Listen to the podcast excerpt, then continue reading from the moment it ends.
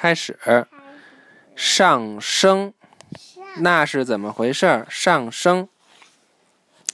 你知道有些人可以用一口袋热空气飞行吗？当然，那个口袋是一个巨大的热空气气球。一个充满了热空气的气球可以把人带上空中。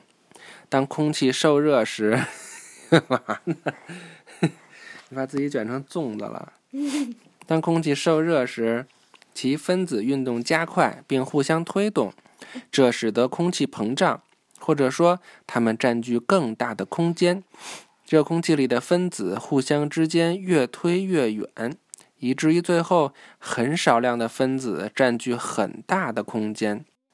气球里热空气的分子比外面冷空气的分子互相之间距离要远得多，所以热空气比冷空气轻很多。因为热空气轻，它会上升，它在气球里面往上推。当推力足够时，气球就会高高的升上天空。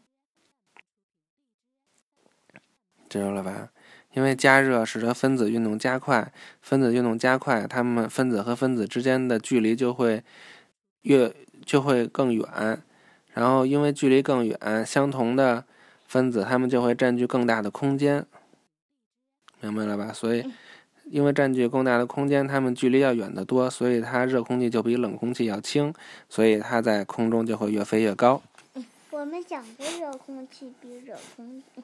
比冷空气要轻。嗯，试一试，请大人帮忙打开一个烤面包炉，站在距离面包炉一米远的地方，吹它上，在对对着它上方吹肥皂泡，看那些泡泡在到达炉子上方的热空气时往上升。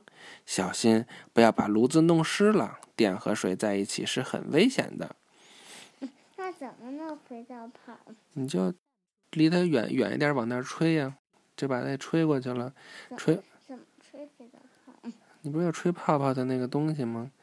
它在经经过这个热炉的时候，它就会往上升，因为热空气在往上升，就把那泡泡也带上去了。好了，预习下一课了。是什么让锅盖跳动？拜拜。